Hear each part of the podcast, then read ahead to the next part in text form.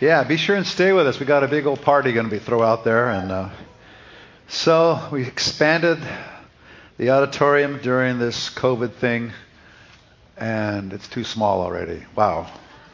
All right, praise God. That's a very nice problem to have. It's just been growing and growing. We just had such a good time. We just didn't know exactly how to cope with the uh, COVID thing, so we just kept on meeting pretty much. I can't say that I had a ringing word for God, but I don't know. I just felt uh, sometimes you just sort of go with your feeler, and I just uh, thought maybe that uh, the way we would play this is we'd be fairly aggressive and um, with regard to meeting together, and you know, and of course we have our live stream and all that's developed, but it just seems that during this time we've experienced just a tremendous time of increase. Uh, not decrease. And uh, the warehouse is one of those signs. Uh, many of you know the Mercy Warehouse. Matter of fact, most people know about the Mercy Warehouse. If they don't know about our church, but they do know about the Mercy Warehouse. Doesn't matter where you go in this area. But that's our expression of uh, we sell things, but we use the money to, uh, for the weak and for the broken, for housing, for food, all that. So it's been a wonderful thing. It's been a wonderful time. So we never shut that down. And really, very little of the church. It's just wonderful to see how Jesus raises us up and how we've been navigating this time. And I think uh, the title of our service is Encountering the Risen Jesus, and that's really what we have encountered during this time. We have encountered a risen Jesus who still takes care of needs, who watches after us in our deepest despair, who heals our bodies, helps our finances. we lose a job, we find a better one. All of that. And uh, we should all be looking that way. And that's the way the risen Jesus is. He's just like that, right? That's the nature of kingdom culture. And we're going to talk about kingdom culture you know, every uh, city, village, area, I've been traveling through a long, many parts of the world, and uh, I started as a missionary basically, and um, so it's always amazing to me how each area of the world has a culture. It has a an un, uh, many times unwritten set of rules about the way they view life, the way they view things, what they eat, and so on and so forth. And God has a culture, and the Bible explains that culture. And so the, the culture of Jesus helps us understand a lot of things. And, uh, and as we get really familiar with it and walk with God, uh, it just becomes downright fun because God's always for us, not against us. Any sacrifice we make, it's just like sowing. You get it back on your head. Good measure, pressed down, shaken together. So the most important event in any person's life is to encounter God through Jesus Christ. Um, because, see, God's an encountering, invasive God. You notice that as you read through the scriptures. So we see, for example, the children of Israel got their start. There's Moses minding his own business, and pretty soon there's this burning bush, which I wonder how many times in the beginning he regretted turning and looking at that thing. You know, but he looks at it right, and uh, boom, uh, the whole Jewish race is born. And uh, that plan unfolding all the way down through the centuries to even us, who are the new Israel, and, and all together with the old Israel, the body of Christ, right? So God is an encountering, invasive God. We see Moses in the burning bush, Paul on the road to Damascus, this horrible terrorist terrorizing everybody.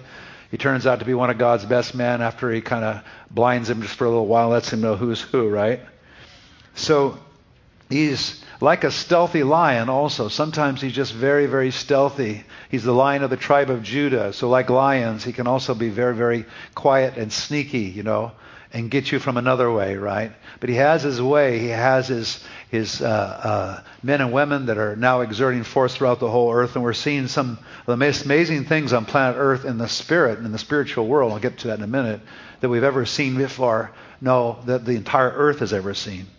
So one thing that's interesting about God is He conceals and He reveals, and. Uh, and that's two good words for him because sometimes it gets a little confusing with the concealing part. But he only conceals so that he can reveal in a little different way. And so as we look at John chapter 20, we're going to look at the some of the resurrection stories here. Early on the first day of the week, while it was still dark, Mary Magdalene went to the tomb and saw that stone had been removed from the entrance. So she came running to Simon Peter and the other disciple, the one Jesus loved, and said, They've taken the Lord out of the tomb, and we don't know where they put him. This is, of course, after Jesus has been crucified and buried. So Peter and the other disciple started for the tomb. Both were running, but the other disciple outran Peter and reached the tomb first. He bent over and looked in at the strips of linen lying there, but did not go in. Then Simon Peter came along behind him and went straight into the tomb. He saw the strips of linen lying there, as well as the cloth that had been wrapped around Jesus' head. The cloth was still lying in its place, separate from the linen. Finally, the other disciple, who had reached the tomb first, also went inside. He saw and believed. They still did not understand from Scripture that Jesus had to rise from the dead. Then the disciples went back to where they were staying. So they believed that he was gone, but not necessarily understanding what exactly had happened, right? So I love these stories because these guys are figuring it out as they go, just like we do. Every story about them, as you see their ineptness at times and a lack of faith, is our story. So you can identify with these people. They're just ordinary people encountered by an extraordinary God. And that's the same as us, right? So that's why I love the scriptures. You can look and see yourself in here. Now, Mary stood outside the tomb crying as she wept. She bent over to look into the tomb and saw two angels in white seated where Jesus' body had been, one at the head and the other at the foot. They asked her, Woman, why are you crying? They have taken my Lord away, she said, and I don't know where they have put him. At this, she turned around and saw Jesus standing there, but she did not realize that it was Jesus. Now, some of these stories, you're going to see this. He, Jesus appears, and we're going to talk about some men on the road to Emmaus, and he's sneaky talking to them, right? And he asked her, Woman, why are you crying? Who is it you're looking for? Thinking he was the gardener. And I don't understand how that works exactly, but anyway, maybe it was just too overwhelming to think that he could rise from the dead or that he would be around, or maybe he appeared in a different form. I'm not sure. But, Sir, if you have carried him away, tell me where you have put him, and I'll get him. Has said to her, Mary. So as soon as she heard that word, she knew. She turned toward him and cried out in Aramaic, Rabboni, which means teacher. Jesus said, Do not hold on to me, for I have not yet ascended to the Father. Go instead to my brothers and tell them, I am ascending to my Father and your Father, to my God and your God. Mary Magdalene went to the disciples with the news, I have seen the Lord, and she told them that he had said these things to her. On the evening of that first day of the week, when the disciples were together with the doors locked for fear of the Jew, Jewish leaders, Jesus came and stood among them and said, Peace be with you. Peace be with you. That must have been a, an amazing surprise, right? After this, he, he said this. He showed them his hands and side, and the disciples were overjoyed when they saw the Lord. Again, Jesus said, Peace be with you. As the Father has sent me, I am sending you. And with that, he breathed on them and said, Receive the Holy Spirit. If you forgive anyone's sins, their sins are forgiven. If you do not forgive them, they are not forgiven. So we read these verses, and I read a little bit further, but um, just uh, wanted to go just a little bit further than just verse 18. But uh, Mary Magdalene's encounter with Jesus after the crucifixion is what we read here. And then we see Jesus' encounter with his disciples after the resurrection in Luke chapter 24. And I want to read from these verses because they're very interesting, this whole chapter, because it turns out there's a couple of them on the road to Emmaus. They're walking along, you know, sort of talking about the serious issues of the day. And uh, so I want to just read this. Now, that same day, two of them were going to a village called Emmaus, about seven miles from Jerusalem. Now, this is before they know that Jesus is risen from the dead or have any inkling, right? They're talking with each other about everything that had happened. And everything that had happened, of course, would be the crucifixion and all the horrible things that had happened. As they talked and discussed these things with each other, Jesus himself came up and walked along with them, but they were kept from recognizing him. What an amazing thing. So he's double sneaky. First, he shows up and is walking like an ordinary person. Then they don't recognize him. For whatever reason, uh, he hid himself. He asked them, What are you discussing together as you walk along? They stood still, their faces downcast. One of them, named Cleopas, asked him, Are you the only one visiting Jerusalem does not know the things that have happened there in these days? What things? he asked. About Jesus of Nazareth. He was a prophet, powerful in word and deed before God and all the people. The chief priests and our rulers handed him over to be sentenced to death, and they crucified him. But we had hoped that he was the one who was going to redeem Israel. And what is more, it is the third day since all this took place. In addition, some of our women amazed us. They went to the tomb early this morning, but they didn't find his body. They came and told us that they had seen a vision of angels, which he said, who said he was alive. Then some of our companions went to the tomb and found it just as the woman had said, but they did not see Jesus. He said to them, How foolish you are, and how slow to believe all that the prophets have spoken. Did not the Messiah have to suffer these things and then enter his glory? And beginning with Moses and the prophets, he explained to them what, was said in all the scriptures concerning himself. As they approached the village to which they were going, Jesus continued on as if he were going farther. But they urged him strongly. Now, does Jesus still do that kind of stuff? We want it all laid out there, plain and simple, okay? You know, but he acts like he's just going to ignore them and keep going, right? But they, when they say, wait, wait, wait, wait, wait a minute, wait a minute. You, you, you said some good stuff. Let me just say this about God. This is the way we're supposed to be toward the Lord. We're supposed to be hungry because he does stuff like this still. He walks, he acts like he's going to go on a little further. He acts like he's not going to do something. So then we go, oh, I guess, okay, see you later. That's a weird guy. Well, you know, what are he, what's he doing? He's doing here? No, but they urged him strongly. They, they heard something. They didn't know what it was exactly. They just felt something on the inside, right? In our culture, we have a big problem. In our culture, the, the strength of our culture is the weakness of it. We just want everything always explained to us in one, two, three, four, five, six, seven logical order. In the kingdom of God does what he wants. Sometimes he's 1, 2, 3, 4, 5, 6. Sometimes he's 1, 2, 7, 8, 12, minus 3, 8, 4. Which is very frustrating if you want to bring some order in the situation, right? Have you had God do that with your life, you know? You thought you were obeying, and then it didn't look like it turned out very good. And then all of a sudden it turns out good, and then, well, then we go this way and that way, and finally we get to our goal. And all along the way, guess what's happening? You are changing, which is the whole point of the exercise, right? And Jesus is playing with them here at the end because he's trying to draw something out of them. What he's trying to draw out of them is faith. Without faith, it's impossible to please God, and he's trying to draw it out of them, right? But they urge him strongly, stay with us for, no, don't go away. You're saying some interesting things there. We're kind of depressed, and this is pretty cool, you know. It's nearly evening, the day is almost over, so we're going to stay with him. When he was at the table with them, he took bread, gave thanks, broke it, and began to give it to them. Then their eyes were open and they recognized him. And then, just when they recognized him, he disappeared from their sight. Bummer. Then they asked each other, Were not our hearts burning within us while we talk we talk with us on the road and opened the scriptures to us? So they thought, we better get back to Jerusalem. So they got up and returned at once to Jerusalem. There they found the eleven and those with them assembled together and saying, It's true. The Lord has risen and has appeared to Simon. Then the two told what had happened on the way and how Jesus was recognized by them when he broke bread. That's a beautiful story, isn't it? While they were still talking about this, Jesus himself stood among them and said, Hey, peace, peace be with you. They were startled and frightened, thinking they saw a ghost. He said to them, Why are you troubled, and why do doubts rise in your minds? Look at my hands and my feet. It's, it's I myself. Touch me and see. A ghost doesn't have flesh and bones as you see I have. When he said, said this, he showed them his hands and his feet. And while they still did not believe it, believe it because of joy and amazement. He asked them, Do you have something here to eat? I mean, he's just trying. Come on, guys, give me a break. They gave him a piece of broiled fish, and he took it and ate in their presence. I'm not sure what difference that made, but anyway, he did. This is what I told you while I was still with you. Everything must be fulfilled as written about me in the law of Moses, the prophets, and the Psalms. And he opened their minds so they could understand the scriptures. He told them, This is what is written. The Messiah will suffer and rise from the dead on the third day, and repentance for the forgiveness of sins will preach in the name of uh, in his name to all nations, begin at Jerusalem. You are witnesses of these things. I am going to send you what my Father has promised, but stay in the city until you have been clothed with power from on high. So I'll just stop right there. So here's something you have to learn about God.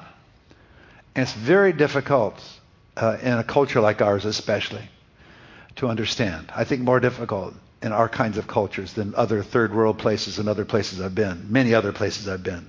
But here's the key scripture, Proverbs 25, 2. It's the glory of God to conceal a matter. To search out a matter is the glory of kings. So if you want to experience glory, you're going to be searching a little bit. you're going to be in situations where you have to search out the matter. And he leaves it like that, purposely, so you'll find him. But he gives hints, and sometimes he shows up and does weird stuff to help you along the way, but it's the glory of God to actually conceal the thing a little bit. So that's how God works. Sometimes we come to God, we want just the whole thing to be out there plain, da da da da da da da. But he gives you a little here, a little there, because it's your glory to search the matter out. And there's this one thing that makes the whole kingdom go around. It's impossible to avoid. This is just part of the rules, you know. I mean, if you play basketball, baseball, there's rules, you know do this this time, I can't do that. So there's there's rules, right? So one of those rules is it takes faith to find God. It's our glory actually to operate in faith, even when we can't see everything.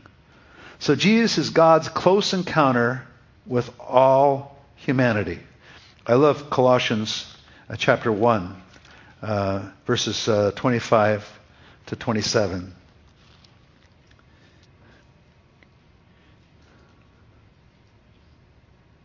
I have become its servant, Paul says, by the commission God gave me to present you the Word of God in its fullness. the mystery that has been hidden for ages and generations, but is now disclosed to the Lord's people. To them, God has chosen to make known the Gentiles, among the Gentiles, the glorious riches of this mystery, which is Christ in you, the hope of glory. So there's some mysteries revealed here. First, that everybody gets the gospel, not just the Jews, but everyone, every tribe, tongue, and nation. And then even a deeper mystery that when you get saved, Jesus Christ comes and lives on the inside of you. He physically takes up residence the power of the Holy Spirit. That's why it says here, Christ in you, the hope of glory. You're already a citizen of heaven before you arrive. You're already in heaven's culture before you go there, before you go to heaven, right? And so this is really important for us. Because heaven's culture doesn't look like this culture, but while we're on earth, we bring heaven's culture down to earth. That's why we pray, Thy kingdom come, Thy will be done on earth as it is in heaven. So as we look through these verses, uh, we see that the world didn't recognize Jesus. Yet through the through him the whole world was made, which is a surprising thing. And so it's really actually surprising that the world wouldn't recognize Jesus, especially when he made it. It's part of the sort of uh, interesting paradox, isn't it? He was in the world, and though the world was made through him, the world did not recognize him. He came to that which was his own, but his own did not receive him, meaning the Jewish nation. Yet to all who did receive him, to those who believed in his name, he gave the right to become children of God, children born not out of natural descent, nor of human decision, or a husband's will, but born of God. So he came to his own. His own didn't receive him, but that meant blessing for the entire rest of the earth. Because then he went back to the whole rest of the earth and offered this gospel.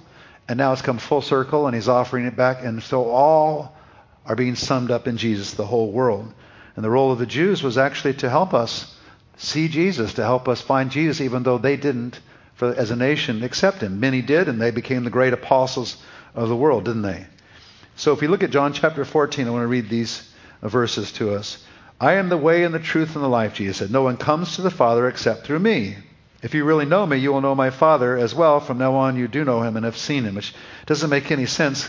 How can he be two people? I mean, how can he? How, how can we do that? But that's what he came to do. He came to represent God in the flesh, so we could understand him, so we can understand who he is. So Philip goes, "Lord, show us the Father, and that will be enough for us." I'd still like to see the big guy, right? You're fine, and we don't understand you very well, but we really, if you could just show us the really big guy, that would be amazing, right? Jesus answered, Don't you know me, Philip? So he said, Even after I've been among you such a long time, anyone who has seen me has seen the Father. How can you say, Show us the Father? Don't you believe that I am in the Father and the Father is in me? The Father's I say, words I say to you, I do not speak on my own authority. Rather, it is the Father living in me who is doing his work.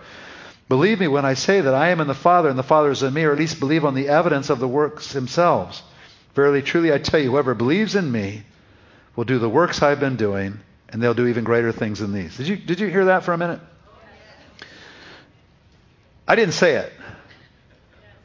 Very truly, I tell you, whoever believes in me will do the works I've been doing, and they'll be doing even greater works than these.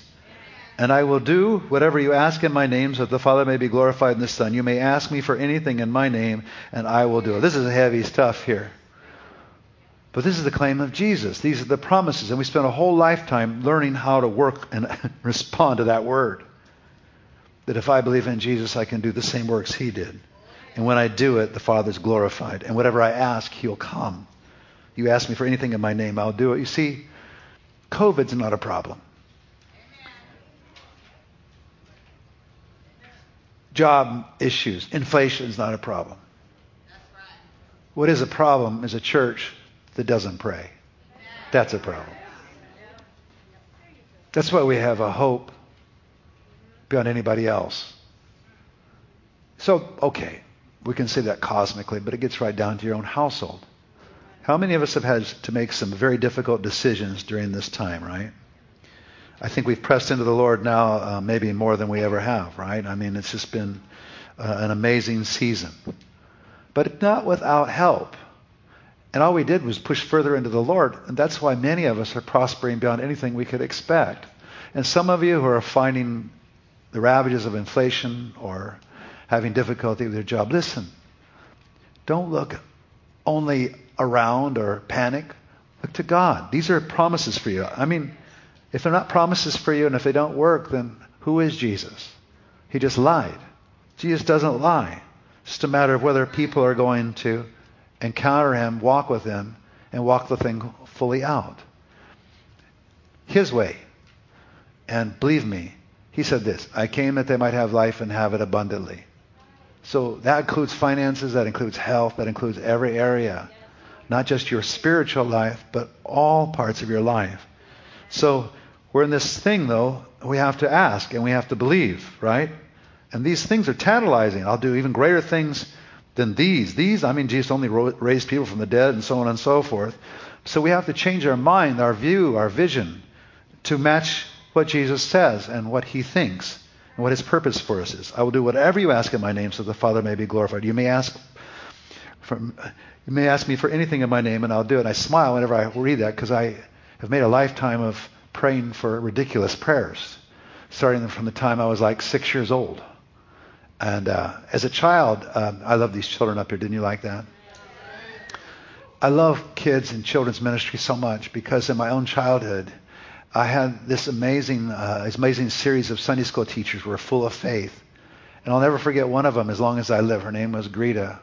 I can still remember her last name, and I was like seven years old in her class. And she told me these scriptures. And she told me how to pray. Right? Taught the whole class. Now you say it in Jesus' name, you know. And when she told me that, do you feel the stillness in the room? This is anointed right here. This is why it's so important for your children you're not just giving them like rules and nice little pictures on the flannelgraph and blah, blah, blah, blah, blah. I mean, as good as all that is, but she taught me how to pray. And I was like six or seven years old. I can't remember if I was in first grade or second grade. And I've been praying ever since. I prayed all through my childhood. I prayed for everything. And when I was a little kid, I saw amazing things happen. So when I got to be a teenager, I started asking for bigger and bigger stuff. By the time I got to college, I was really asking for big stuff. Got all the way into med school. Then I asked Jesus let me go. I said, I don't want to do it anymore. I had a great first year. Every grade I prayed for, I got. I just had this uneasy feeling I was in the wrong place. And then I prayed to help him to show me what I was going to do. And so we blasted out, and I ended up being a pastor, and I ended up on the other side of the world and everywhere else. So this journey God takes you on, it's amazing how he answers things.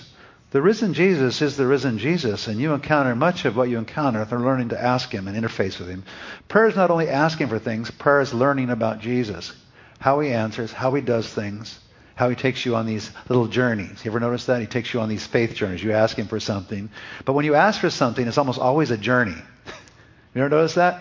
I mean, every once in a while something just happen to me, but usually I'm going on a journey now, especially the bigger the need, right? so I'm going to, you might as well just buckle up, you know, get your clothes on, get your jacket on. We're going for a journey now. And it's a faith journey. And Jesus will test you all along the way, and then he'll answer that request as you begin to walk with him. And he'll just show you this and that. And then sometimes you go, oh my gosh, I, I, why did I pray for that? I didn't want that. He gave me even something better. He's better than you think. So we get this thing and we're laser focused on something, then we only find out that actually he not only answered our prayer, but he gave us something better. I think that that will preach right there, right? So you're asking for healing. Could he give you something better than healing? Yeah, he could give you the healing plus. And along the way, save a couple of relatives. And along the way, get you back into your Bible. And along the way, give you some peace you've had. Along the way, heal your marriage. And then, okay, how about that? I'll give you more than you ask. He's done. That's why the scripture says he's able to do exceedingly beyond anything we could ask or think. Oh, what a nice poem that is. He could even do exceedingly. Could. No. He does do exceedingly beyond you ask or think. That's why you have some of your troubles. Because God says, I'll see you with that hand, I'll, I'll see you with that, and I'm going to raise you this. good poker player, you know. And sometimes such a good poker player, you don't believe he's going to actually do it, right? His face is like this, you know. Throws the thing in there, right? but it's all for you. It's all for you. So I want to talk here in Roman numeral 2 about keys to encountering Jesus. All right? So here's number one. Jesus often, usually, comes unexpectedly. Uh, we don't like that word very much. unexpectedly. We do everything in our culture to try to control everything, right? So that we can live a happier life, which is okay. But our whole culture is oriented that way. The whole world's that way, right? And Jesus, he often comes and he sort of shocks us and surprises us. He comes in unexpected ways. It's always for more, but his way is always like he takes our prayer and then he, like I said before, he, he does things in unexpected ways. So some of you are probably in the middle of one of those unexpectedlies, right? and I've been through dozens of them myself. I'm learning to relax finally a little bit. But I'll tell you, I got to admit, this COVID thing came unexpectedly. It took me a little while to cope with that, right? But I'm learning, and I think I'm about on the other side. So are you. I can tell the body of Christ is learning to get a hold of this thing, where we stand, what we're supposed to do. And uh, first, it was sort of like free fall, but Jesus comes in the midst of all of our difficult times, and he often shocks us as he comes, doesn't he? So I want to read from John chapter or Luke 24, sorry, verses 36 to uh, 44. While they were still talking about this, Jesus himself stood among them and said to them, "Peace be with you."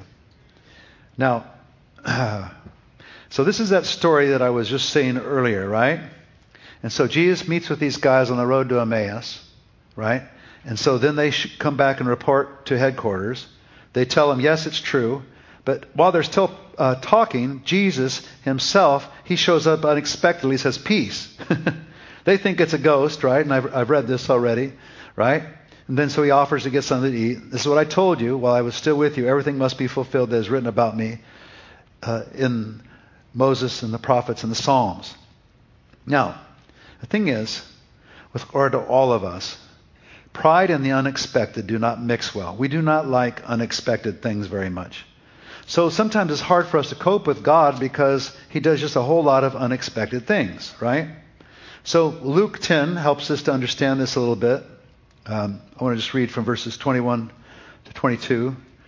Uh,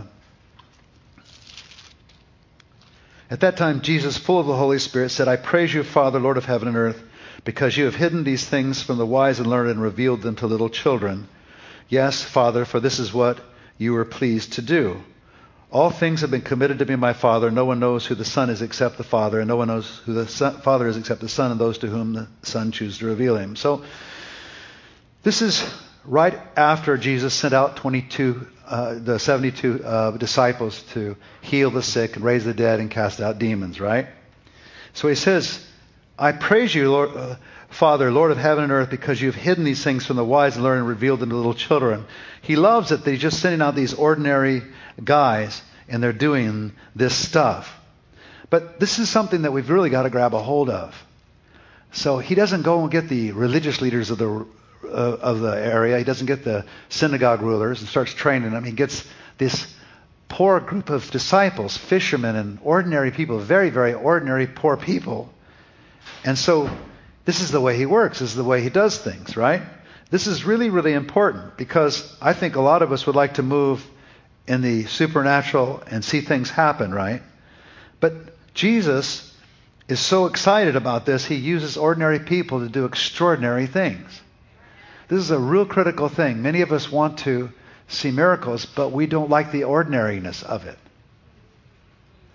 So we have a problem with this. I still have a problem to this day.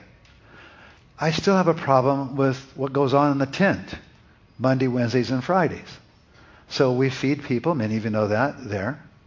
But what we might not know is we see miracle after miracle there. But I'm like expecting a band, angels dancing all around, you know, some visitations. Maybe Abraham puts in a word. I don't know, an, an angel or something that moves.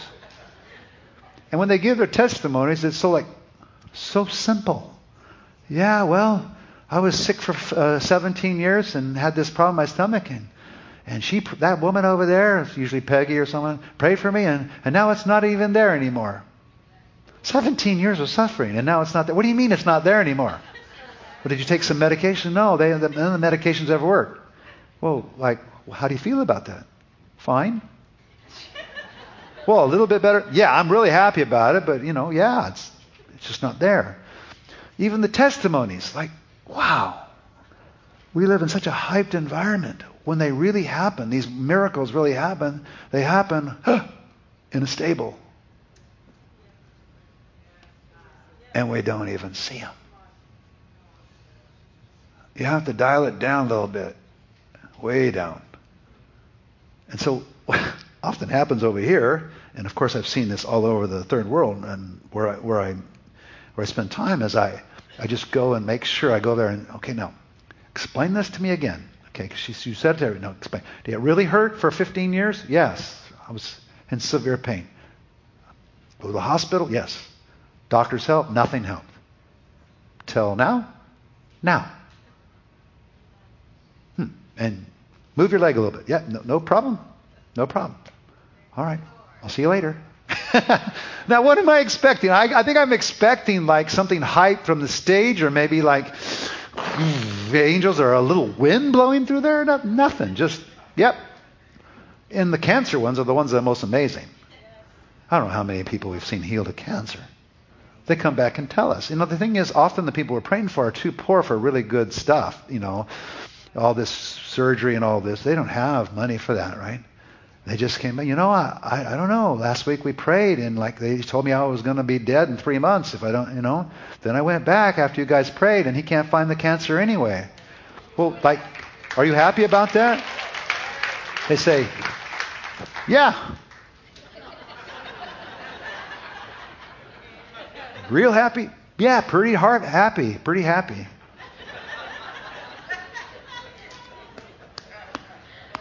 Okay.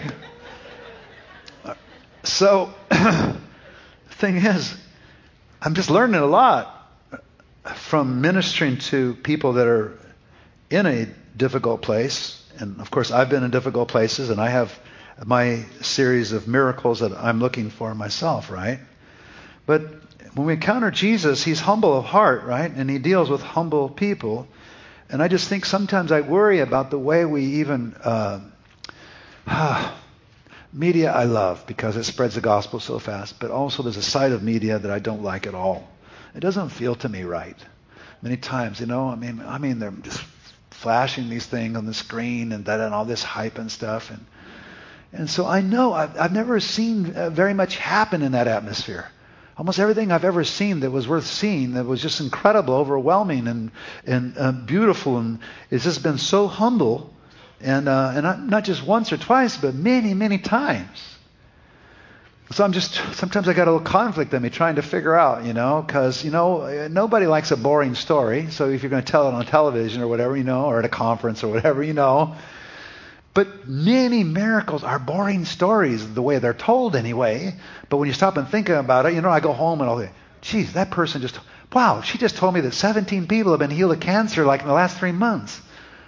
My goodness. And then we have a friend that goes down or someone, you know, and we're praying over them in the hospital and praying and, you know, and, and many, uh, and it's just painful, you know, but we see this other th- reality too. So I'm trying to merge those two realities into one. And that's why ministering amongst the poor is so powerful. That's why Jesus emphasizes it so much. God gives grace to who? The humble. Right?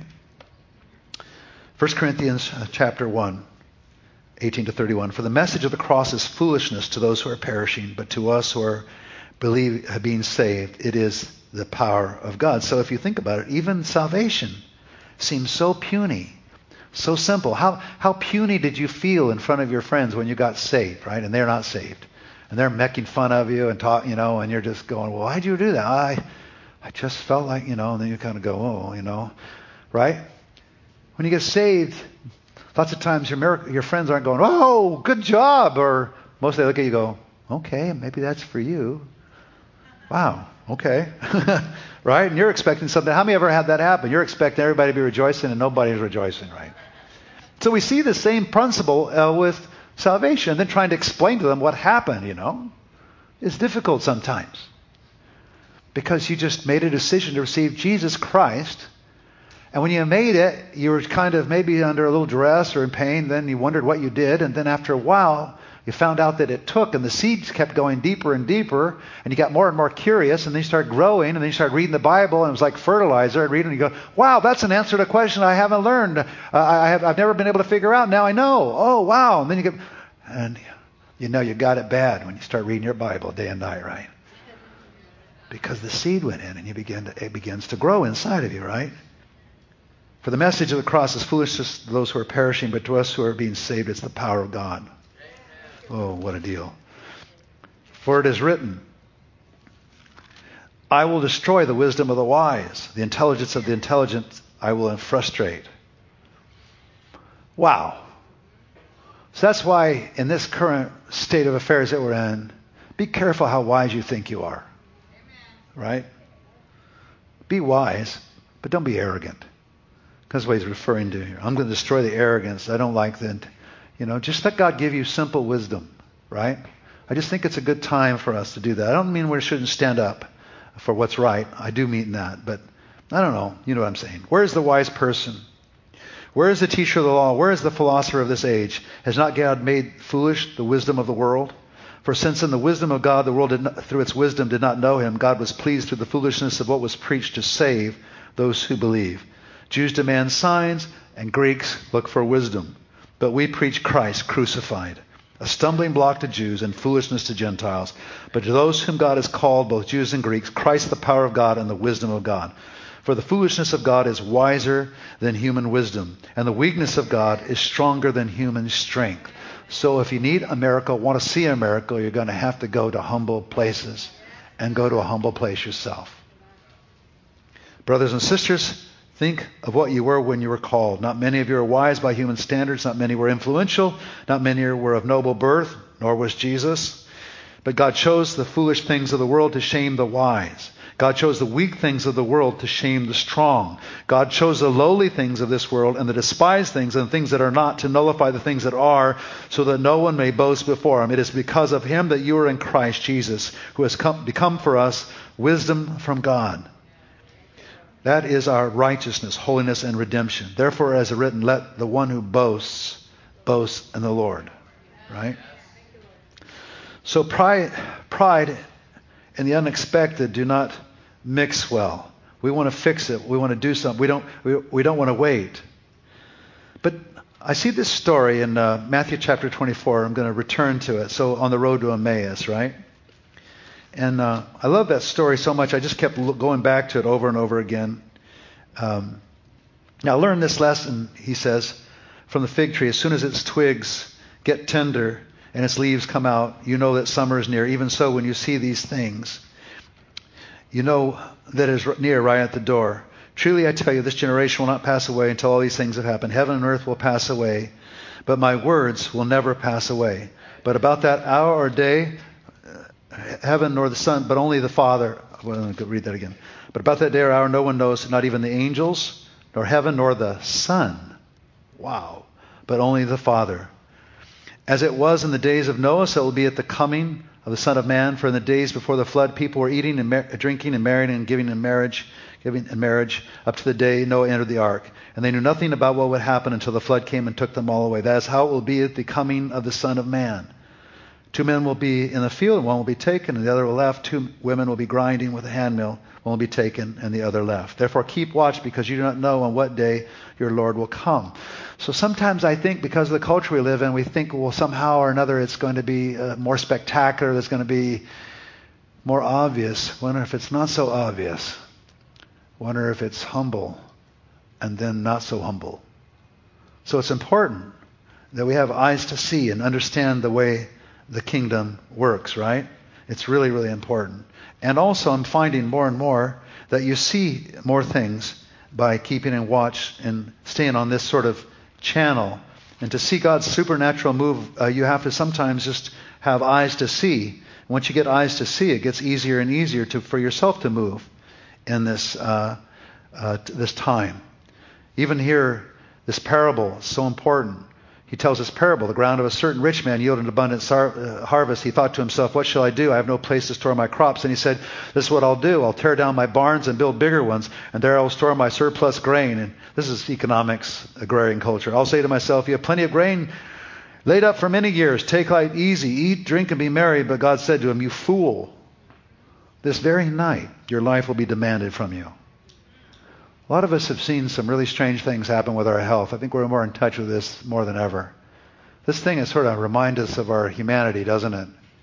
But it was always there. Never wasn't like that. It's always like that. You fool, this very night your life will be demanded of you. Then you will get what you have prepared for yourself. Then who will get what you have prepared for yourself? This is how it will be with whoever stores up things for themselves but is not rich toward God. So what we need to be is rich toward God, right? To encounter and keep on encountering Jesus. So I want to just uh, go back to this. Well, I'm, I'm going to keep on moving through here. So when Jesus encounters his disciples in Luke chapter 24, I'm going to read these verses again. Verse 25 to 27. How foolish you are, and how slow to believe all that the prophets have spoken. Did not the Messiah have to suffer these things and then enter his glory? And beginning with Moses and all the prophets, he explained to them what was said in all the scriptures concerning himself. Now, this is Jesus talking to these guys, and they're on the road to Emmaus, right? He says, How foolish you are and slow to believe all that the prophets have spoken. You didn't know this was going to happen, right? So the scriptures are, lit, are meant to lead you to powerful encounters with God. This, they also, uh, also, with regard to this second coming, I mean, this first coming of Jesus, he said, You know what? You are in error in Matthew chapter 22 because you don't understand the scriptures, nor do you know the power of God. So in this generation, we need to understand the scriptures and then how God works in those scriptures. They reveal to us how he works, and then we also need to know the power of God. Paul said, My message and my preaching weren't worth, you know, these persuasive words of wisdom or great show, but I just brought the goods. I, I brought power. You know, so he healed the sick, raised the dead, so on and so forth. Jesus wants to be found. Keep asking him to reveal himself. But as you ask him to reveal himself, he may ask you to ask more than once. That's very humbling to ask more than once. But all through the scriptures, the Lord says that, I'm convinced that part of that asking continually for what we need uh, from God is part of this whole humble process of prayer, right? But He tells us clearly. He says, suppose one of you has a friend, and you say, go to him at midnight and say, friend, lend me three loaves of bread. A friend of mine on a journey has to come, and I have no food to offer him. And suppose the one inside answers, Don't bother me. The door is already locked, and my children and I are in bed. I can't get up and give you anything. I tell you, even though he will not get up and give you the bread because of friendship, yet because of your shameless audacity, he will surely get up and give you as much as you need. So I say to you, ask. Keep on asking, it'll be given to you. Keep on seeking, you'll find. Keep on knocking, and the door will be opened. For everyone who keeps on asking receives. That's the verb tense, by the way. The one who keeps on seeking finds. The one who knocks the door will be open. Right? And then it all goes back onto your relationship with your daddy in heaven. Which of your fathers, if your son asks for a fish, will give him a snake sin, or if he asks for an egg, will give him a scorpion? If then, though you are evil, know how to give good gifts to your children, how much will your Father in heaven give the Holy Spirit to those who ask him? In other words, the presence of God to solve the problem, right? So the scriptures are meant to lead you to powerful encounters with God. It's just that the place we go. Even Paul says in, in 1 Corinthians 2 to 1, 1 to 5, my message were, were not fancy. In that time, there were very fancy speakers. And one of the reasons why Paul had a little bit of a hard time was he wasn't a fancy speaker. They had made oratory a thing in that day, right, in the culture. He wasn't that fancy, but he sure knew how to heal somebody. He knew how to bring down the power of God. So we don't have to be fancy either. Jesus wants to be found. We just have to keep on asking him to reveal himself, right? So when we go back to Luke chapter 24, there's something very fascinating here. So he meets these guys on the side of the road. He's talking to them, and they ask him to stay, right? They want him to stay. And so he keeps explaining and explaining. The more he explains, the more the fire comes in their heart, and they're just so excited. And, and all, you know, you can just, and as you read it, and they get more and more excited, right? And um, so as they approached the village to which they were going, Jesus continued on as if he were going farther. But they urged him strongly, Stay with us, for it is nearly evening. So he went in to stay with them. When he was at the table with them, he took bread, gave thanks, broke it, and began to give it to them. Then their eyes were open, and they recognized him, and he disappeared from their sight. Then they asked each other, Were not our hearts burning within us while he talked with us on the road and opened the scriptures? So why did he leave? It's just getting good. And he left. He's gone. He was there, and now he's gone. But their eyes were open. Jesus wants to keep be found. Just keep on asking him to reveal himself. So, like we would have made a huge deal of it, a big party. Here's Jesus, and then he disappears, right? So then later in the chapter, he appears. They go back, and then while they go back, there he appears to all of them, right? Then their eyes were open, the scripture says. And it's just amazing, right? So, one thing I found is that Jesus likes to be found, but he does it in humble spaces. And so I've been learning a lot about this, trying to understand. So you see, in the COVID crisis, we're in better shape than we think. I've never seen the church so humbled before. And I've never pe- seen people so humbled. So can you see, God gives grace to the humble, and He's always working in this sort of atmosphere, there's far more supernatural activity going on than we first believed. Sometimes we even have a brand of activity that we think is important or a certain way to do it. And just when you think you've got God figured out, He'll come in the other door because He gives grace to the humble. And He doesn't really like to share His glory very much, right? And so we in the uh, two-thirds world and various places of the world, we've, we've become very, very aware of miracles. And um, one of my favorite miracle is, here's the subject we're on now today, uh, resurrection from the dead. And um, so there's two of them that really stick out to me. And uh, the reason why they stick out to me is it's just a good example of what God wants to do, right, in the world today and how he'll use humble vessels and humble servants to do it. It's really quite remarkable how he wants to do this. And so I was um, uh, in India not oh maybe a few years ago with a bunch of business people, and I think a couple of you were there at that time. Anthony, you were there, right? And so we're sitting there listening to these guys, you know, and um, so they're telling us about resurrections from the dead, and we're going, oh boy, this is amazing. So how many of you, you guys, you pastors out there, have seen someone raised from the dead? Like five hands went up. So they start giving their testimony, right? So, all right. So who would like to see someone raised from the dead? They're like dead, dead. They're not mostly dead. They are dead, dead. They are, you know. How many ever seen a dead body? Not too hard to discern, especially if it's gone on for like 24 hours, right? Something like this. So one of them stood up and he said he had been preaching throughout all of this area where there's just Muslims in the area, and he'd been preaching six months, and not one person came to Jesus. Not one. Can you imagine? Six months of hard work. Every day he's after it. Preaching and teaching in every village you can imagine. Right? So one day he's preaching about the resurrection, and you know, there's like seven people there in a town, right? And one of them looks up, he's a Muslim, and it was all in Muslim area. He says, You know what? He says, My, my uh, mother in law just died. So if Jesus raises from the dead, why don't you raise her from the dead? Know? so he's talking about resurrection from the dead and everything. And then he gets this body right there laying there, right? You know, and they're all watching. Not one single convert in six months. I've told this story before. This is one of three or four stories. There it is in the middle of, you know, a little small village in India. So his utter astonishment and shock, he prays for this woman, thinking he's going to get stoned. He really was worried he was going to get stoned if he didn't pray for her. And she didn't come back. And she woke up. After that, he had no problem preaching. So, and so, like, we could be really excited about that, but just think about this. He's actually risking his life to do a miracle that he feels completely ill equipped to do. Getting it? He doesn't feel equipped. So, this is the whole point. To work with Jesus, he gets the glory. You're obeying, but it may find you may find yourself in very humble, simple circumstances. So the thing is, that's what I'm learning. The biggest stuff happens in the humblest of places, right? And so we can pray, and we should always be ready. But here is another thing.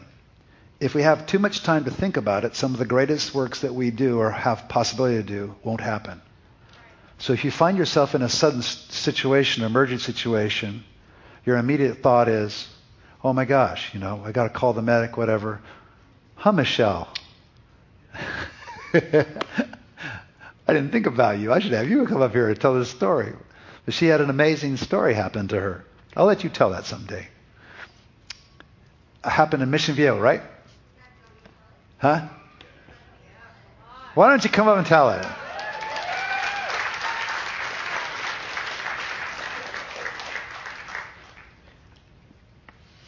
Can we turn this mic on?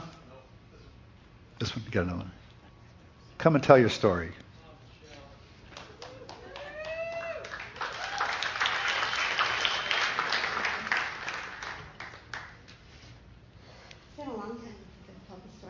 I know.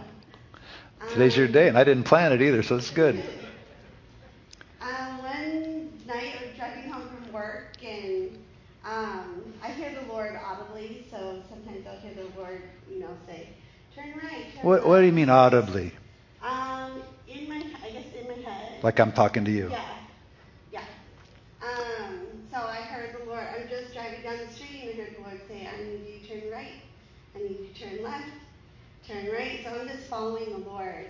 And I come up to um, um, a grocery store, and the scene looks like this. So you pull up, there's cop cars everywhere, there's um, tape, you know, yeah, caution tape everywhere. People are around the caution tape, and the ambulance is there, and um, you see a little boy underneath the car.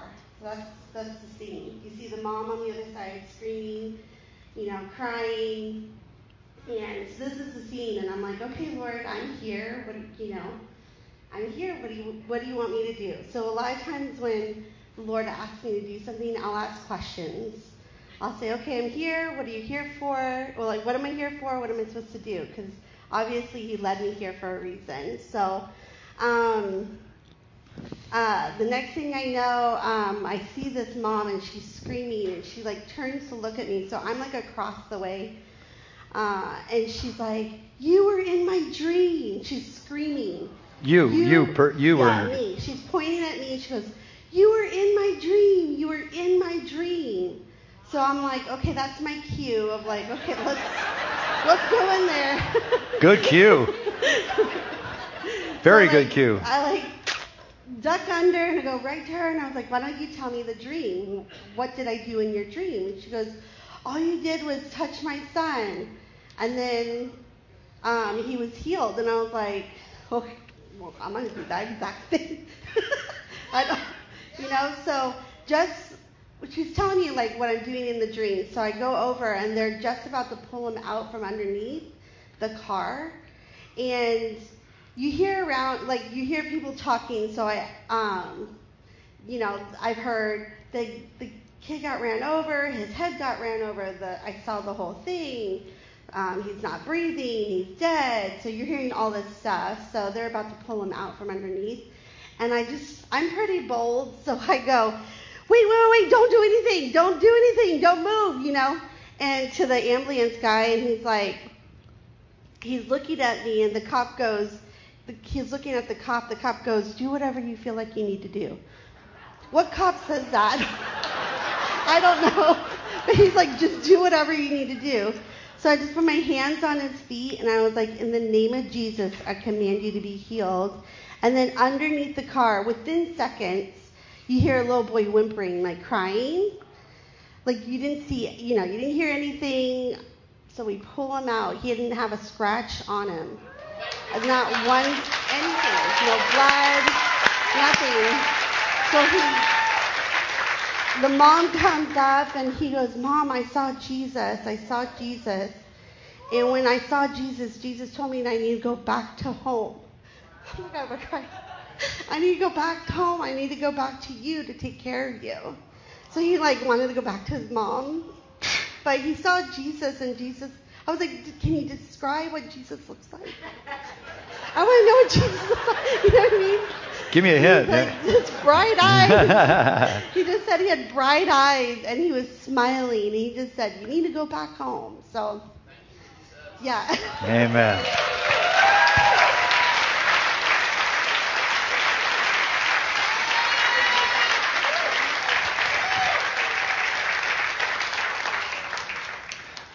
Wow, that's pretty good, huh?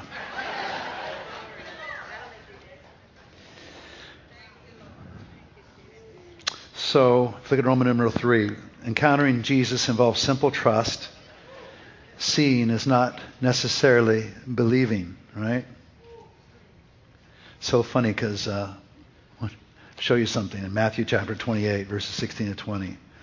This is one of the oddest passages in the scripture. Then the eleven disciples went to Galilee to the mountain where Jesus told them to go. When they saw him, they worshipped him, but some doubted. Oh, man. like, he's been like talking to them, had a couple of meetings, you know. so this faith thing is evidently something in the heart. There's good news and bad news to this. The good news is that it doesn't have to be a bunch of hype. It's very spiritual for you to believe. And when you believe, it's significant, even if you just believe a little bit. Matter of fact, Jesus said something about that, didn't he? He said you just need faith, the grain of a mustard seed. Many people have been saved in this room simply by coming up, just saying, I want to give my life to Jesus. And they, they're having 5,000 doubts all the way, feeling ridiculous and stupid, thinking this is ridiculous. What's going to happen? To their surprise, they just did it in faith. And then God came. And they've been saved ever since, right? This isn't rocket science. It wasn't meant to be rocket science.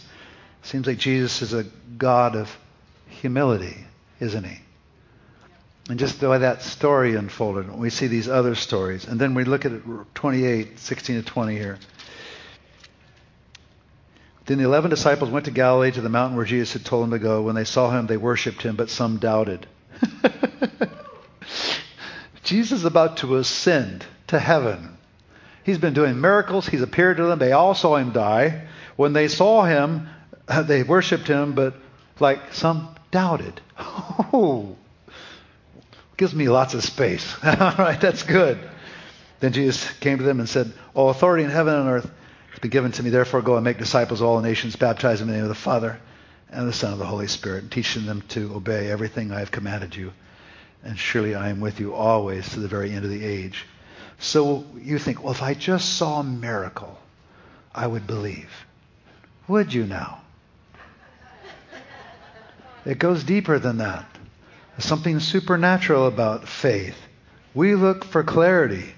God looks for trust. Trust is developed over time as we respond to the revelation God gives through the scriptures and through the Spirit's leading, through everyday circumstances. And we grow in faith. Actually, the truth of the matter is there's no other way to do it but to grow. If you're not growing, you're losing, right? You grow in faith, step by step, right? So I'll give you this last example. The step by step thing is really uh, a critical thing. So we have this tendency to want everything at once in God, do it all at once. As we pray, we want it all at once. God save the nation, supreme, uh, you know, put the right Supreme Court justices in, da da da da da. But actually, the whole point of God walking with us is that we change, He changes the environment through these humble prayers and people. And as we pray, we see it change, but often slowly. Sometimes all of a sudden it just breaks out, right? Like what happened there.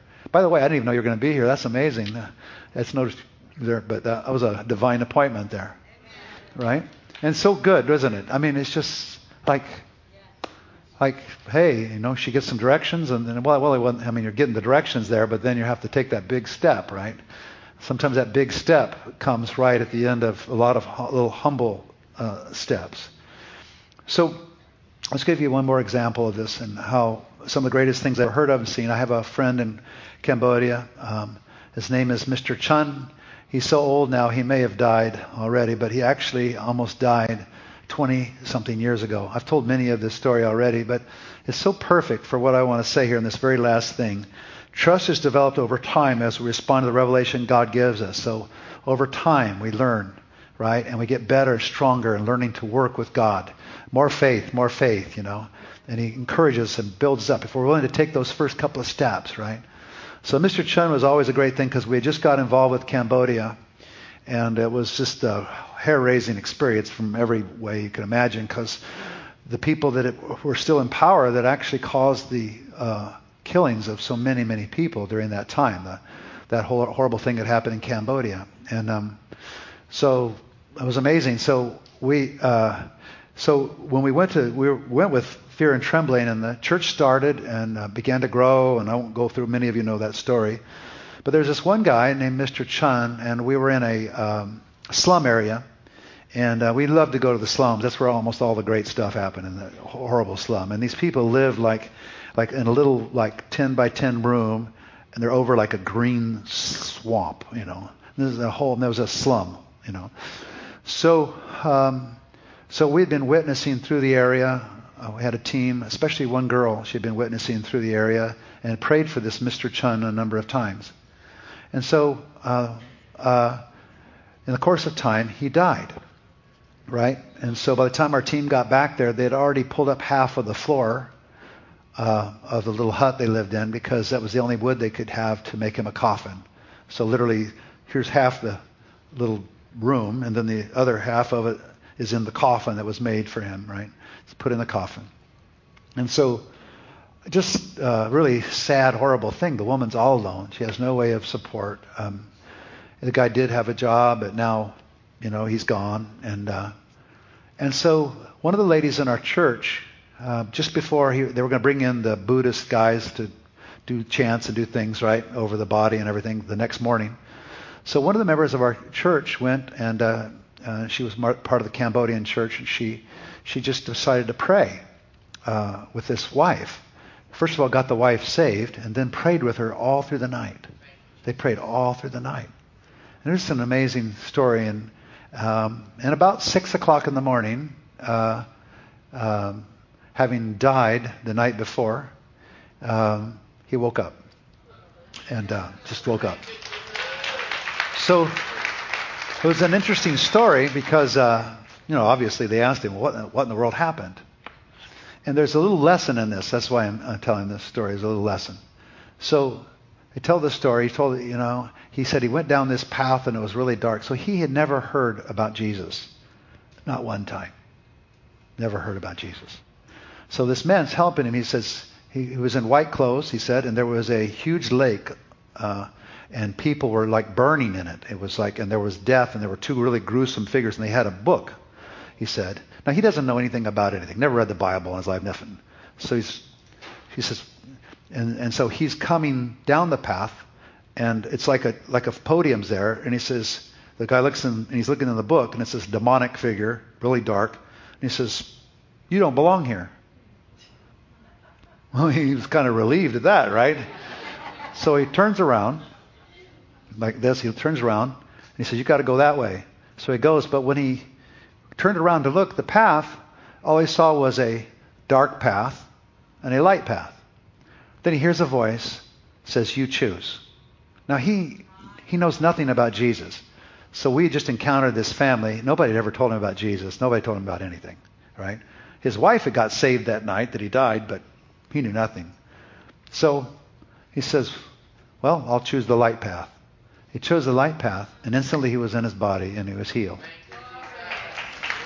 So that man actually became a pastor of one of our churches, a little house church, and uh, he grew in the Lord really strong.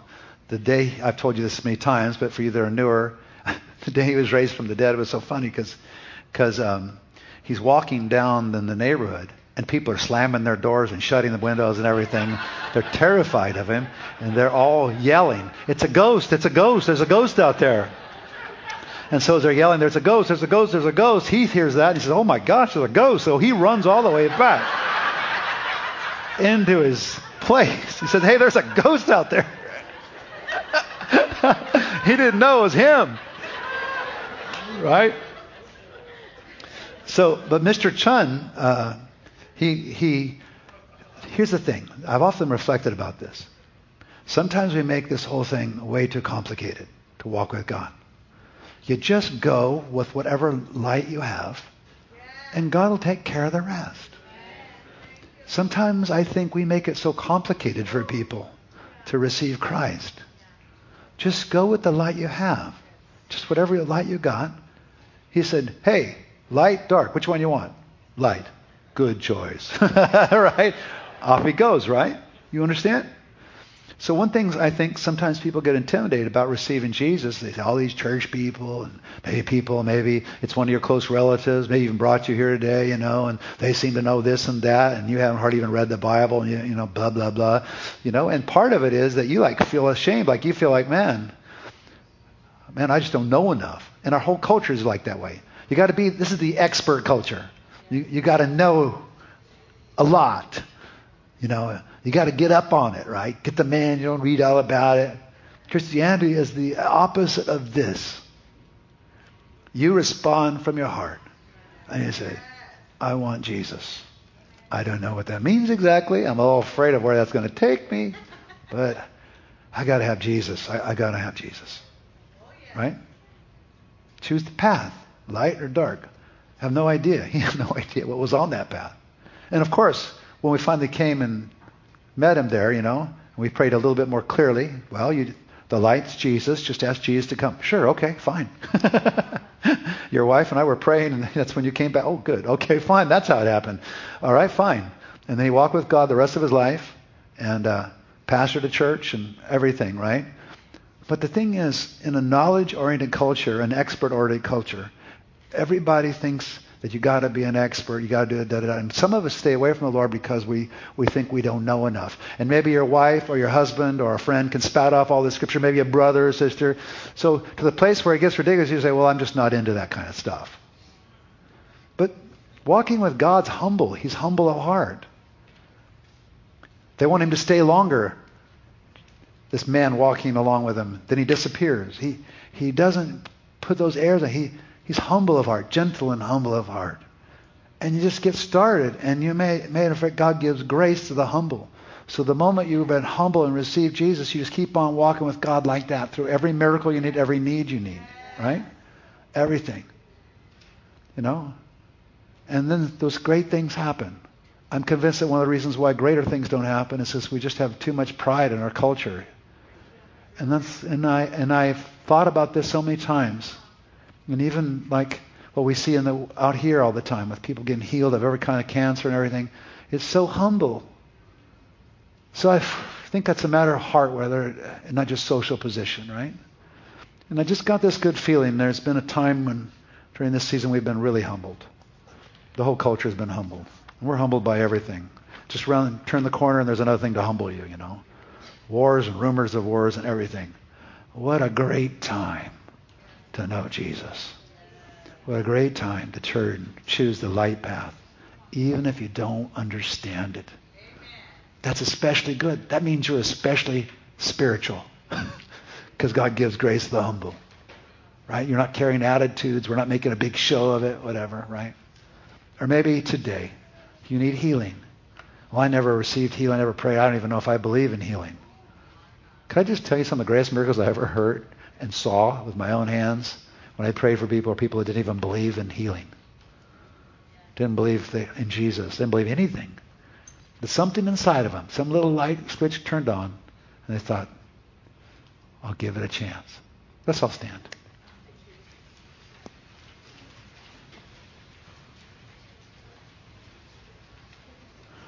So I'm going to do two things. I'm not going to make anybody come up to the front or challenge you to come to the front. I'm going to challenge you in this moment. If you're not certain that you really know the Lord, have been walking with the Lord, why don't you just make a decision right now to do so between you and Jesus? All right? Why don't you just do that right now? All right, I'm just going to pray. Lord, I just pray that anyone wants to receive Jesus you would help them right now. And if you're saying in your heart, I want Jesus, why don't you just say to God, in your thoughts or out loud, I don't care, I want Jesus. I want you, Jesus. I don't know how, but I want you. In this moment, we're praying, just do that. By the way, Jesus is a very good listener. He hears everything. If you mean it with your heart, I'd like to explore this pathway. I choose the light pathway. I don't know exactly what it's going to mean for me, but I would like to do this. Just go ahead. Right now.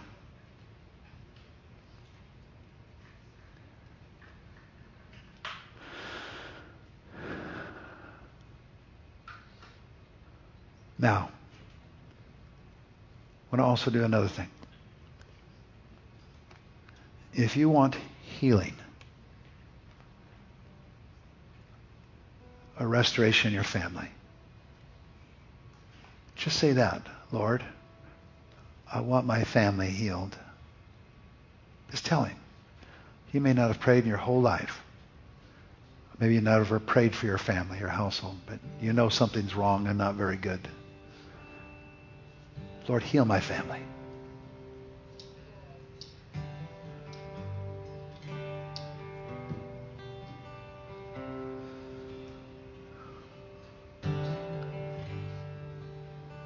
And I think what I'm going to do now is just ask for a bigger step of faith.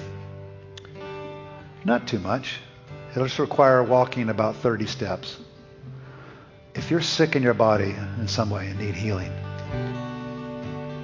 I'd like you just to walk up here to the front and we're going to pray for you, all right? And I'd like our ministry team just to come across the front of the auditorium and they'll be glad to pray for you, okay? So we have a bunch of people up here front.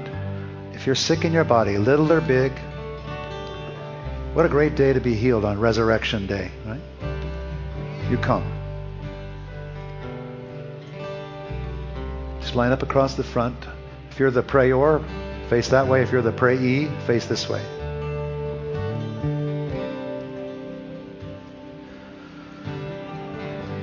Now, Lord, I just ask you to bring mighty healing here. I pray mighty signs and wonders would happen. As we come up for prayer, just come and uh, you guys that are up here in the front, just engage people as they're coming up. Say, What can I do for you? How can I help you? Go ahead. Ministry team, just anybody that's up here in the front. We have some space right here.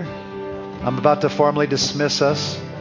We have a bunch of cool stuff we're going to do outside, food and things for the kids, but Let's just pause for a moment, especially if you need healing. And we're just going to pray for you, all right?